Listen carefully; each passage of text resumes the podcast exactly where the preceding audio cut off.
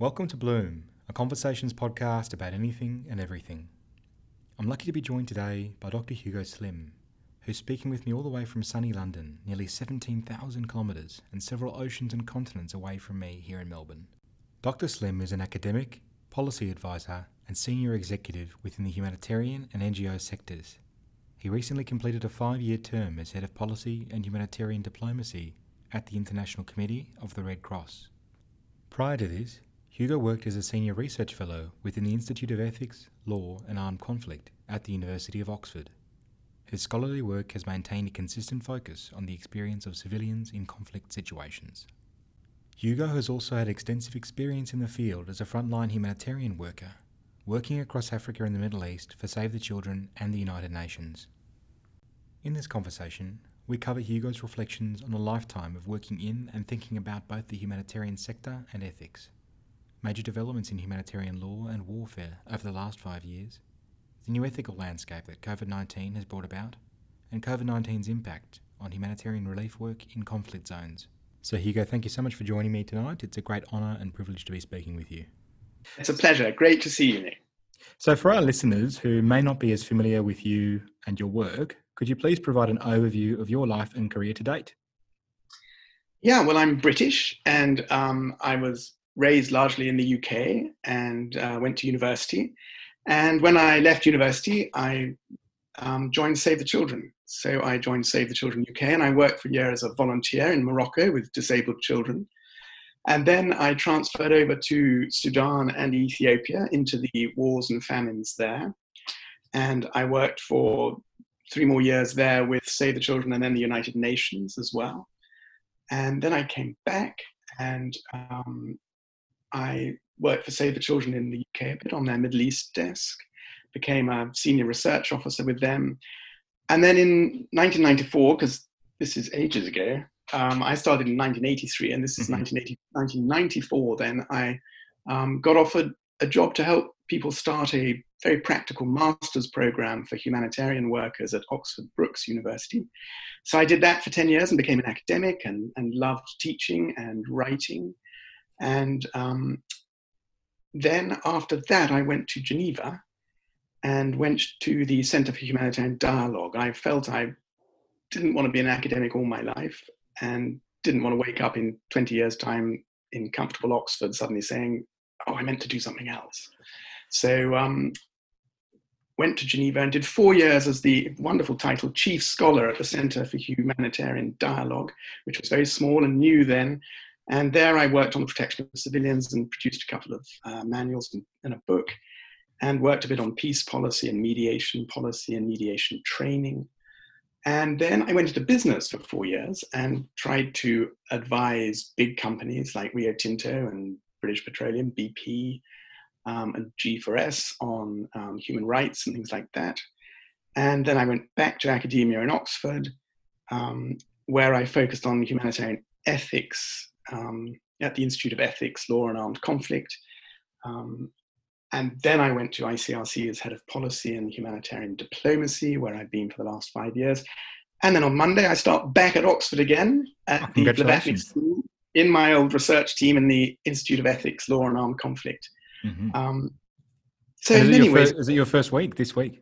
Is it? It'll, it'll be next week, June next 1st. Week. Okay. So, in many ways, it's a hugely erratic and unreliable career.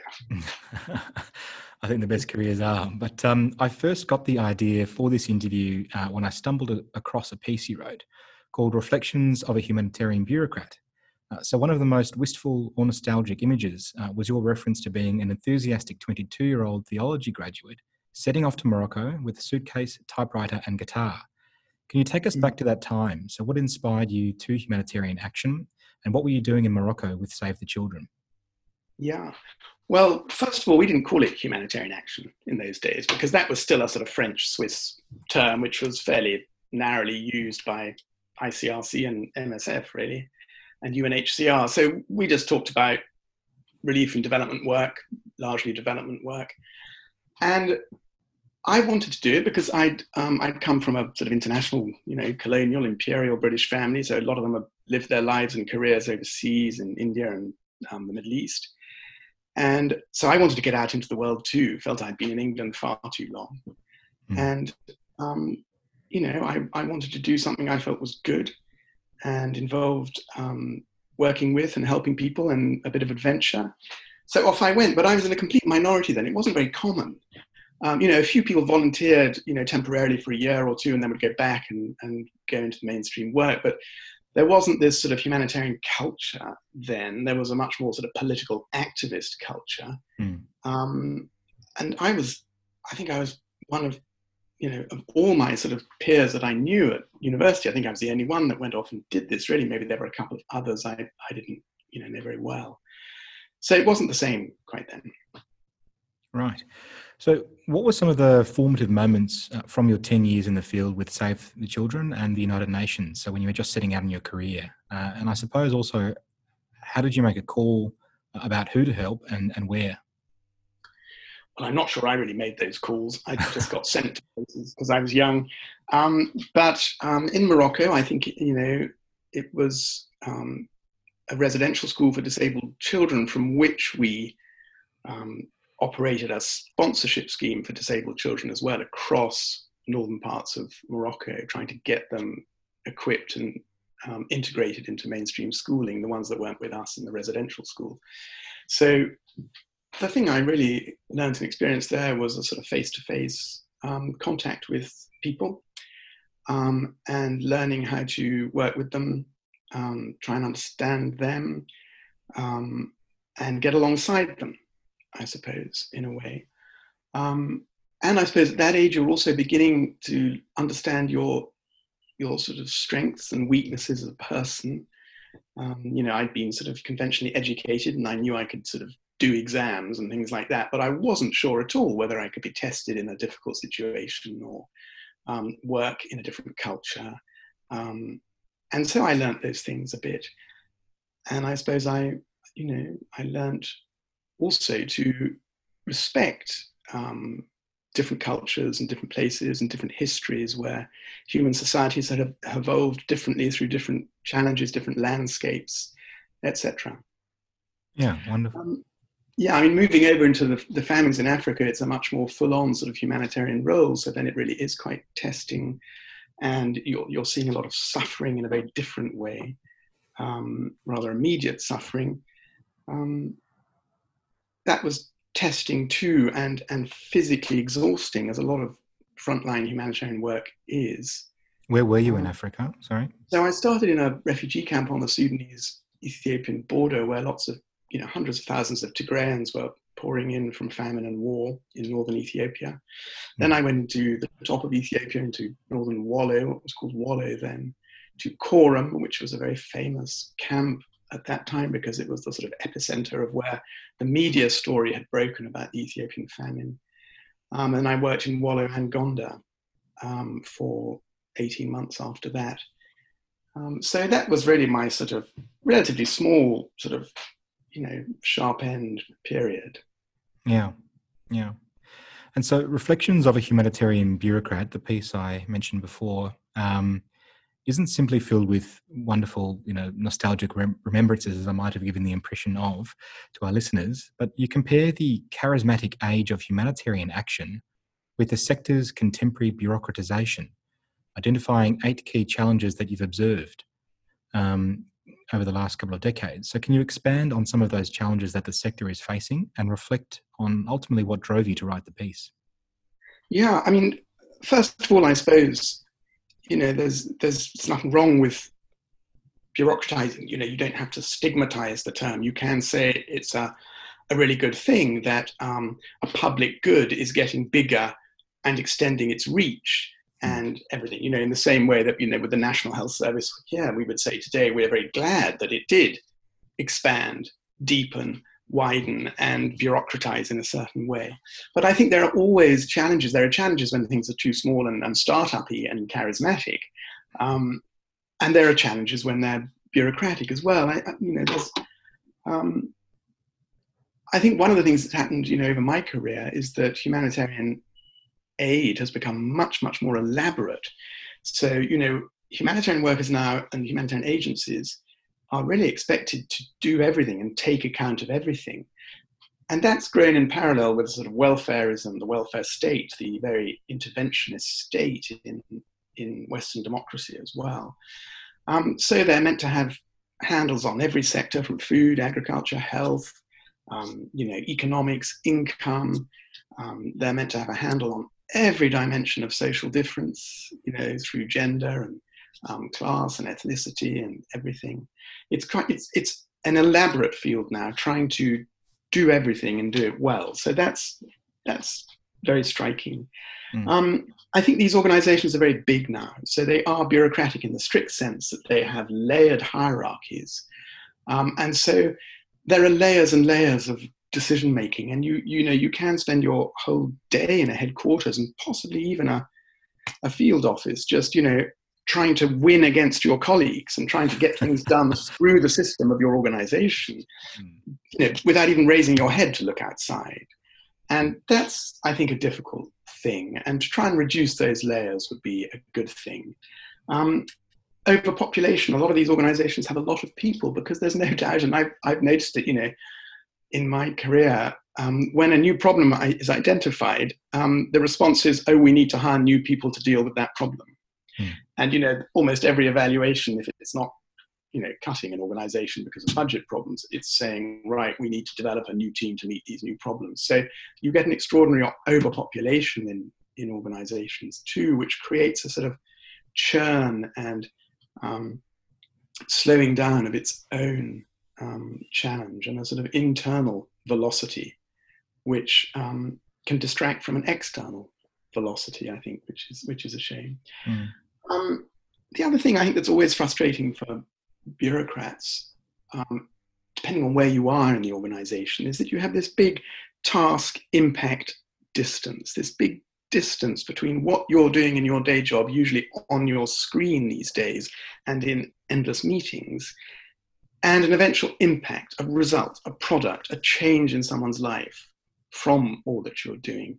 And I think that can be um, you know, some people are very gifted and they can see how getting all these things right over weeks and months will deliver a massive impact in the end.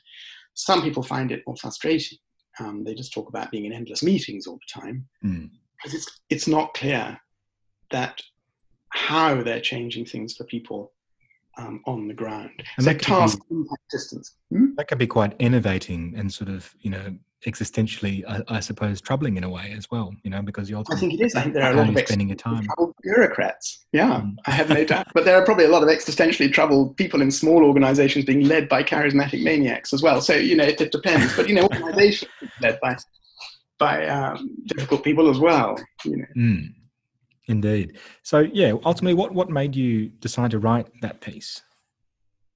I think um, I think largely that I was coming to the end of my time at the ICRC, and I, you know, I hadn't worked in a big headquarters like that. The last time I'd worked in a big headquarters was in Save the Children in the 90s, when it had just upgraded from, you know, be working in a, an old girls' school, which had been donated to it, and moved into a modern office block in London. And that was a big sort of culture shift. But we were still relatively small. We were probably still at headquarters of sort of 150 or 200 or something. Um, so working in ICRC headquarters, which was a thousand people, um, with major big departments, um, was a real, you know, a new experience for me, as I knew it would be. And it played to some of my strengths and a lot of my weaknesses. So it's, you know, it's, it was that I wanted to reflect on. I also wanted to see um, you know, I, I worry, you know, are these big organizations becoming full of vested interests, full of a preoccupation with their own survival rather than survival of people um, in their mission statements. I wanted just to look a little bit and just say, look, your generation has grown up with these big organizations. It wasn't always like that. Um, and, you know, there are choices in the kind of organizations we form, make, and run. Hmm. And I think one of the things that prompted me to get in touch and have this interview is that I think a lot of your writing um, and publications is really, really original um, and charismatic, you might say. Um, but it's sort of outside a lot of the you know the corporate speak um, or the boilerplate sort of language that's used uh, to describe these kinds of issues. So yeah, I mean, do you want to reflect on that? And I suppose the Well, I think it comes from two things. First of all, I don't have a discipline. So when I became an academic, you know, all I had was a theology degree. So I I hadn't been schooled and apprenticed in an academic discipline full of jargon. And I rather decided not to sort of join one um, and stick to writing about values and ethics and organizations. But also, I was very conscious always when I became an academic, because I'd only recently stopped being, you know, an operational person, that they were my audience. I wanted to write for people who were doing what I had been doing. I wasn't particularly interested in writing for the academy. Um, and so that I think means I'm I want to write simply and accessibly. Mm. Also, I don't think jargon helps very much because you know you automatically adopt a language which the majority of the world don't know. So you exclude people enormously, and you end up with a very small readership. Um, and I could learn from different academic discussions going on, but I've always wanted to put them into ordinary English if I hmm. could and talk to people way beyond university life and the academy. Yeah, but also the the humanitarian sector as well. I think is well, I suppose I just think jargon's unhelpful, and you all end up, you know, nodding your head because you hear the jargon. You think, oh, he must be right because he's using the jargon. Actually, think, what's he on about? No idea.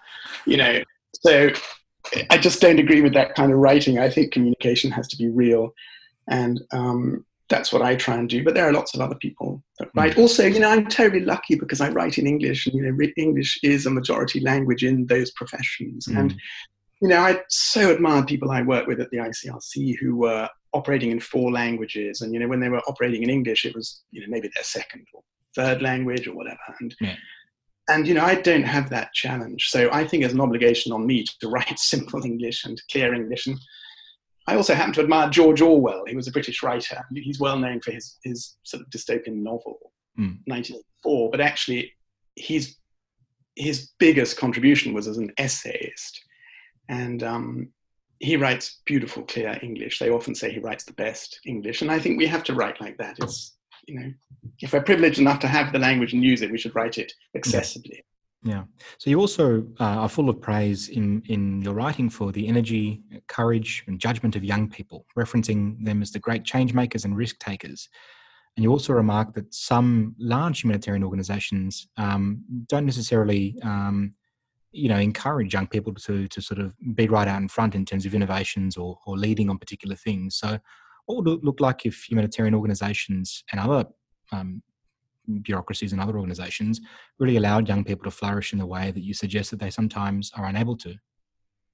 Well, I think it'd be great. Um, but I think, you know, it's not an either or thing. I, I made hmm. very clear in the piece that actually the, you know, the gold is made when you have young people using their initiative, their fearlessness, their first sight of the world, and you have older people using their wisdom and their sort of umpteenth sight of the world. So I think you've got to have it combined. But you, you know, I think every organization must let its young people fly and thrive because you know that's how they're going to learn that's how they're going to bring new influences into the into the business into the organization into the you know caring work um, you know they in many parts of the world young people are a big majority you know across africa and, and parts of asia and things so you know i think it's very important that we realize that they're able. It's also interesting in every crisis, you know, in, in, in periods when when a society is not particularly at crisis, it tends to develop these bureaucracies which then become layered, very hierarchical, and mm. old people are in charge and they make sure it stays that way. The moment you have a real crisis, young people have to go to the fore. And it's always very interesting, you know, sometimes if you read military history, you read about, you know, Colonel so and so and Major so and so who led some great battle for the Australian army or something. And they were 25 or 24. Yeah yeah. you know, majors at that time were 24, 25, and a lot of colonels were 28, mm. 29. You okay. know, and that's a sort of military example. But in a lot of crises, and you see it in the COVID crisis now, young people are coming to the fore. So, you know, they're not feeling as vulnerable as older people in this crisis because of the, the pattern of the disease and who it tends to kill.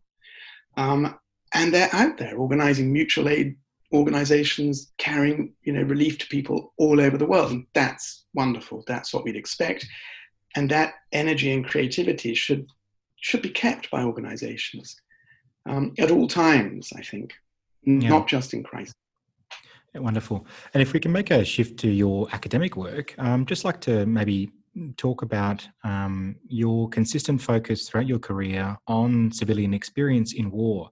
So, most notably through the book Killing Civilians Method, Madness, and Morality in War. Can you reflect on why that text made such an impact and perhaps uh, explain your idea of the seven spheres of civilian suffering? I realize it's not a very short question, but. Well, I am preoccupied with the civilian experience, I think. Um, probably for a couple of reasons. I mean, first of all, because it was civilians I saw as a young man suffering first. I wasn't on a battlefield watching armies fight and seeing soldiers get wounded. I was on, you know, what happens when that happens somewhere else and, and refugees pour over a border and they die because of the war. They, they're killed by war, not in war, in a sense. And so I was preoccupied with civilian experience in that way because it was the one I had. I'd also grown up in a very military family where, um, you know, there's a sort of real, as you know, sort of death and um, comrade cult, and you're constantly going to memorial services to remember the dead and to remember the soldiers that have died. And in Britain, that's that's a huge thing, and you're, you know, gathering around these things, remembering soldiers who died.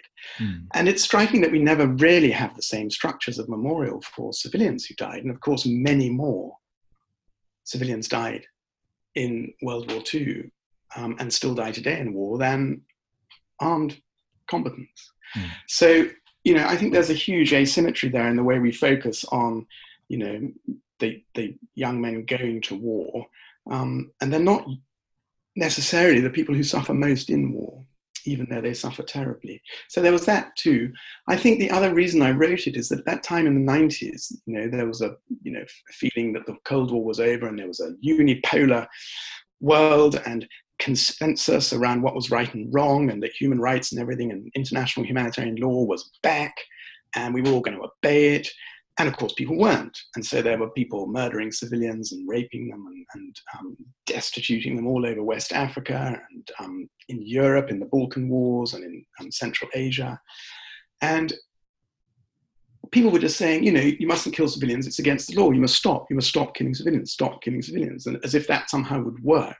And it was clear to me that these people were deliberately killing civilians, they were using this as strategy, and they obviously therefore felt um, A, it worked as a strategy of war, and B, ethically, it probably wasn't wrong in view of the importance of their cause as they would see it. So I thought that we can't just go on ticking people off about it. We've got to go and really look at why people do it, the arguments they have for saying civilians are part of a war, they don't count as immune, and un, you know, in sort of Foucauldian terms, sort of unveil that logic and that discourse mm. and say, um, right, why do they do it? If we don't understand it, we can't argue with them, we can't predict what they're going to do, and we can't uh, protect civilians. Yeah, yeah. So, I mean, there's a pretty direct line from your uh, areas of academic interest, which is quite extraordinary and unique in itself, uh, to your work um, at the ICRC, so the International Committee for the Red Cross um, which is sort of directly involved in these issues. Um, so, can you maybe speak a little bit about your role as head of policy and humanitarian diplomacy at the ICRC, and you know, reflecting on the unique nature of the ICRC, yeah, as well? Yeah, well, I had sort of known the ICRC for several years, you know, informally, and and and you know, done talks for them, written for them, been on the editorial board of their their excellent journal, their review. So I knew people there, and I'd always been impressed by the sort of clarity of their ethics, if you like, and the clarity of their mission. Um, and of course, as you say, their unique role with this extraordinary access to all parties and ideally all civilians and wounded in, in war. So, um, you know, when the job of head of policy came up, I thought that would be fascinating. I wonder if that will work. And so I went for it and was lucky enough to get it. And, and what it involved was a bit of a shift in the ICRC's own strategy in recent years. They had always focused on law and operations, and they had big structures for law and operations, and sort of policy work, which they'd done a lot of around weapons and um, health and things like that, um, was sort of bolted on and, and came up occasionally and was welcomed. But there'd been a major decision that the best way to achieve the ICRC's um, humanitarian mission was to effect change through law, um, greater respect for the law, through effective operations, which save people's lives, and through a, a very concerted policy push, which would try and influence the policies of states, making war, states engaging in humanitarian action, and really try and you know do what a lot of agencies have always done, which policy work and advocacy to change the policies around the big spend of money in the world, the big actions of armed forces, and therefore achieve humanitarian effect mm. um, by changing negative policies and encouraging good policies. So that's what we were tasked to do. And um, the Department of Law became the Department of Law and Policy. And I was asked to be head of policy. And that meant building up a team in Geneva um, and trying to develop, you know, and model agile, effective policy work. So mm-hmm. slightly taking some of the um, deep Swiss rigor out of the policy process and the mm-hmm. extraordinary commitment they have to um, representative democracy, you know, or, you know, where everybody has a say in everything. Um, so we did a bit of that and tried to keep pace with the policy debates around us, you know, on climate, on SDGs, on everything. And um, it was fantastic five years. And then part of that is humanitarian diplomacy, which NGOs would call advocacy, um, which meant going around representing our positions to states in bilateral meetings, multilateral meetings all, all around the world, which was a fascinating privilege. Sounds like a really extraordinarily varied uh, role. But I, I, wonder, you referenced before actually about um, the sort of in, interesting relationship between you know governments, uh, NGOs, um, corporate partners, and also the people that you're ultimately trying to um, uh, serve and, and help. Uh, how did you sort of find working um, as part of a really, really much bigger, I guess, jigsaw puzzle or sort of constellation of relationships between organizations? Sorry, within the movement? Yeah, oh, within the movement, within, you know, I suppose um, in different settings as well. Well, I think in terms of, um, you know, the ICRC is very determined to have its own mind and take its own position and then present that position. So it works very individualistically in some ways when it forms its own opinion and mind on a policy. And that, that's good, I think, for the ICRC because it has to be neutral and very careful um, and constructive. So we often, you know, made policy as ourselves, as it were, but then we would try and link up and work closely with, you know, any government, mm. any UN agency and other parts of the movement who, who shared those policies and that's that's very exciting. And the ICRC is incredibly well networked. So you know, you know, for our policy and diplomatic work, we have 80 delegations around the world, and you know, many of them very strategically placed in, you know, P5 capitals like you know, Beijing, Moscow, Paris, London, you know, Washington, big regional delegations in Addis Ababa for the AU and um, New York for the UN and Jakarta you for ASEAN. And, and so we're able to link up very effectively um, on the ground with people and cooperate there wherever we are. And that's what we, what we did. Yeah. Um, so in a way, Geneva needs to make good policy and listen to others and then drive it out to the delegations. Yeah, fantastic. So, what were some of the major developments in international humanitarian law and warfare um, in the last five years while you were at the helm?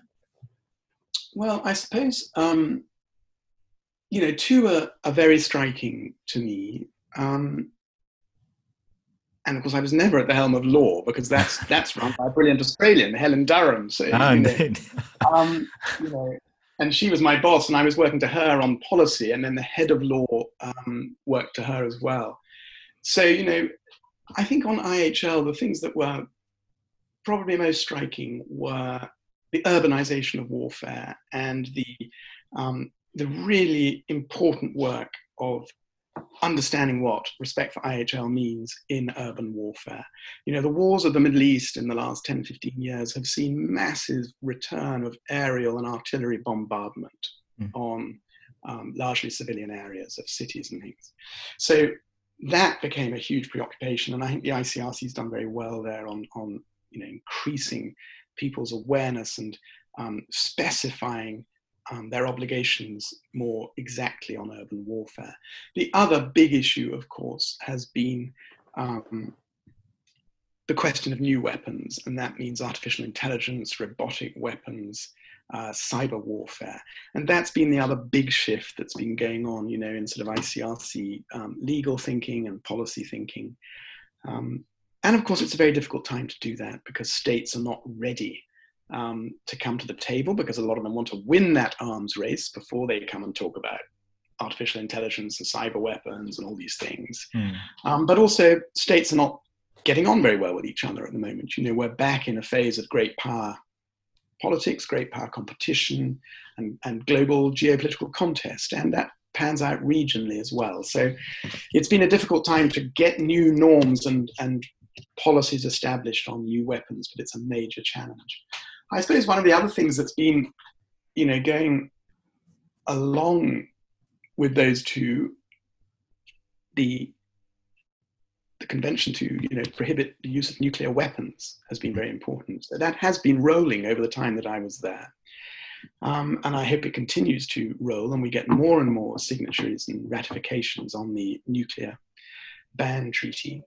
And the other thing that was constantly going on, of course, was the challenge of um, you know, finding a, a good and legal way of working between states' counterterrorism policies and laws and the continuing um, principles in IHL and the laws in IHL, which say that humanitarian action must be allowed impartially, um, and that organizations like the ICRC are able to talk to all parties in a conflict. So that was a constant running policy and diplomatic challenge, the counterterrorism one as well. Mm. So, on that note, you've written a lot about the question of trust in humanitarian action from the perspective of vulnerable people, uh, government and corporate partners, and indeed trust between agencies. Uh, so, um, you know, in order to, for, the, for the ICRC to be effective, it does depend on trust. But there's been a bit of commentary of late about the declining trust we have in humanitarian organisations, and I wondered whether you might reflect on why that's the case and what practical things could be done to restore trust. Well, I, I think you know. Again, I wouldn't. I wouldn't suggest there was a sort of golden age when everyone was trusted. I, you know, I don't think it's necessarily got worse. I think these things are usually, you know, constantly ambivalent and and they change for various reasons. But certainly, the the you know, if I think back when I was working in Ethiopia, you know, I was constantly called a, an English spy. You know, there was you know, and constantly hauled over the coals about it by Communist Party leaders in Ethiopia. So, you know, it's, it's not that we were trusted before and we're not now. Um, so I think what's changed now is, is without doubt um, a couple of things. And the first one, of course, is the sexual scandals um, around the NGO sector, you know, which eventually reached it in the way that the, the Me Too movement and, and you know, the, the proper exposing of, you know, misogynistic, patriarchal sexual um, attitudes and habits in organizations also exposed the humanitarian sector. And I think that therefore left, led to a sort of element of disenchantment in that sector as well, which people have had to work hard and they must work hard to um, re-establish trust on that. So that was one of them. I think the other one was an increasing feeling, you know, by people on the ground in Africa and Asia and the Middle East, you know, who are just watching these huge Western organizations roll in with lots of money, and they're just saying, you know, hang on, what about us? Where's our agency in all this? Where's all this money going? How come you're deciding everything? Mm. And that's the sort of whole push towards localization, which you and the Australian Red Cross have, have been so good at responding to, mm. and, and you know, changing your business model to you know, recognize the importance of locally led humanitarian action. So a lot of that was, you know, just the same that, you know, why are the banks so big? You know, why are oil companies so big? Why the hell are aid companies so big? You know, what are these guys doing and where are we in all this? And I think that that was the second big, you know, concern from ordinary people watching yet another white Toyota with a logo on spin past their house and throw mud and, you know, dust in their face, you know. Um, so, no interview would be complete without a little segment on COVID 19 and the global pandemic. So, how has COVID uh, impacted humanitarian relief work in conflict zones in particular? And what might be some of the lasting impacts or um, of, of, this. And I'm thinking about, you know, impacting uh, crossing borders to reach people in need in particular. Yeah.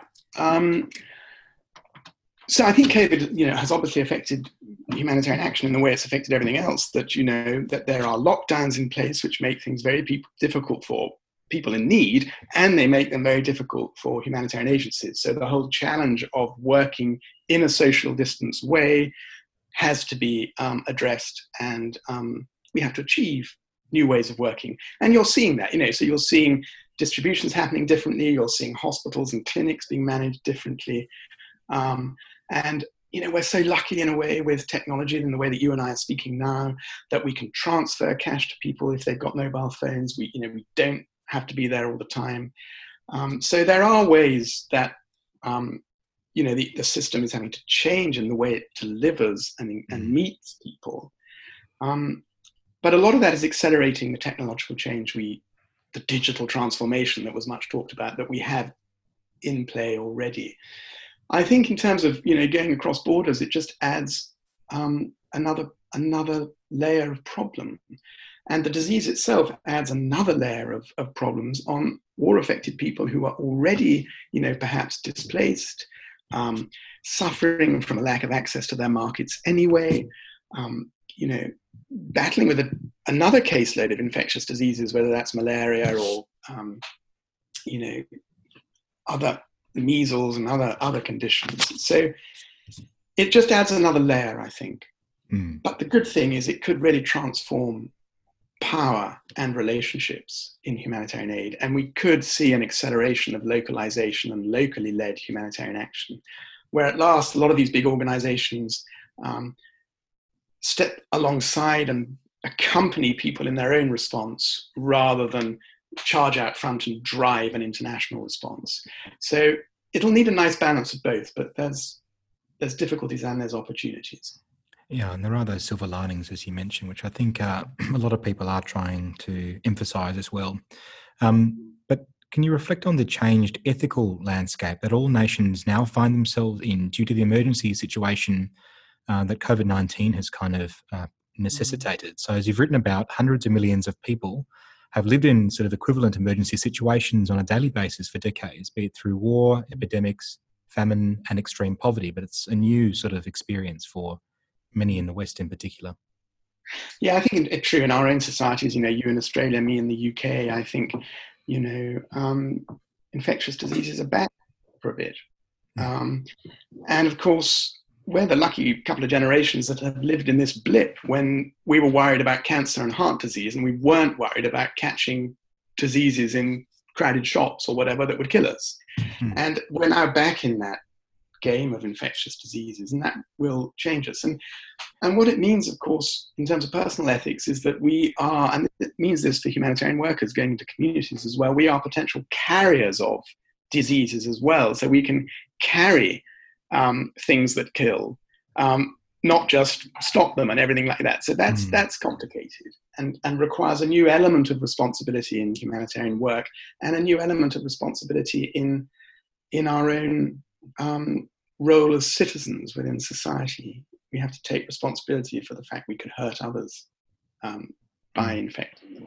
So that's a, a primary difference. I think um, the other thing we're going to have to get used to um, you know, a process that's always gone on, which is sort of health and life rationing, which we do array anyway around chronic diseases. You know, how much resources we put into public health and how much we put into caring for people with cancer or heart disease.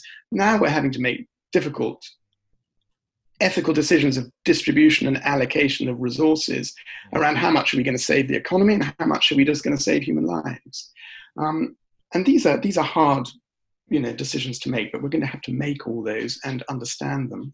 And that leads to the third point really is that we must you know whether this is a humanitarian organization working with the community or whether it's a government working with citizens in australia or the uk we have to have what the ethicists call a good deliberative culture. And that means we have to deliberate together. We have to think through these problems together um, we can't just have authoritarian solutions to them. We have to say, right, we've got a problem between, you know, opening up the economy again before we all go bankrupt and before millions of people lose access to money and jobs.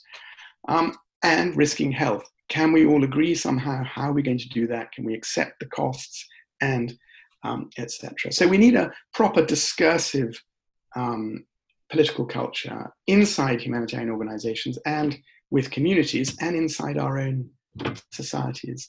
And that requires the last thing, which is honest and transparent leadership. We have to have leaders who are spelling out the problems honestly, the difficult choices, owning them up, um, setting good examples themselves, and um, discussing with people and bringing those people with them and um, managing this crisis together. Yeah, brilliant. Um, and just a couple more questions before we wrap up. But uh, this it might be more related to people who are familiar with the uh, Red Cross and Red Crescent movement. But I was wondering whether the, you viewed, having worked at the ICRC for a number of years, whether the seven fundamental principles of the International Red Cross and Red Crescent movement humanity, impartiality, neutrality, independence, voluntary service, unity, and universality were sufficient for meeting the challenges of the 21st century. So, is anything missing, basically? Yeah, I think there's a good one. I think there's a good for the movement in particular. For Red Cross and Red Crescent people, you would want them to focus on humanity. You know, their job is to think about human life and respect for the human being. It's not their job to, um, you know, decide what a just society looks like. Um, they are, you know, working with a humanitarian mission, much like a doctor might be. Um, so that seems a good one. Impartiality must be right. We must be fair. We must have no discrimination um, and exclusion of people in um, any crisis. And you know, we're already learning that certain groups of people, you know, poor people, ethnic minorities, certain people with underlying vulnerabilities in health, they're suffering more in COVID, old people. So we have to work impartially and work on the basis of need mm. as we always do. Neutrality is important for the Red Cross and Red Crescent. You know, we have to um, respect governments, work with governments, um, but we should not just be, you know, organs of government. We should be working impartially and on a humanitarian um, goal and independence as much as we can. You know, these are all difficult to achieve in practice, as you know. Mm-hmm. Um, but yes, we should try and be independent of policies. If governments are having policies that we think are wrong, we should we should uh, make that clear and and work for our own um, policies and um, you know decision making. I think um, the one about voluntary service is really important today because in a huge pandemic and the massive economic crisis that's going to follow it everyone's going to have to volunteer and help their neighbor and help others they've never met before. Um, you know, a state can't manage this stuff on its own. Mutual aid is going to be so important, and it is already. And we're all going to have to be volunteers. So being a volunteer is going to have to be recognized as a as an important and valuable um, role to play and we're going to rely on them more than ever. Um, hmm. and of course, it'd be nice if we could be unified. The movement's not very good at it, um, but it can do it sometimes. Mm. Cool. So your career seems to be unique because it's consistently combined the ongoing threads of policy, academia, fieldwork, and uh, executive leadership and management in a global organization, as we've covered today in this interview. So, what value do you place on this kind of approach to, I suppose, work, but more um, significantly life. You mean going from one to the other, going in and out? yeah.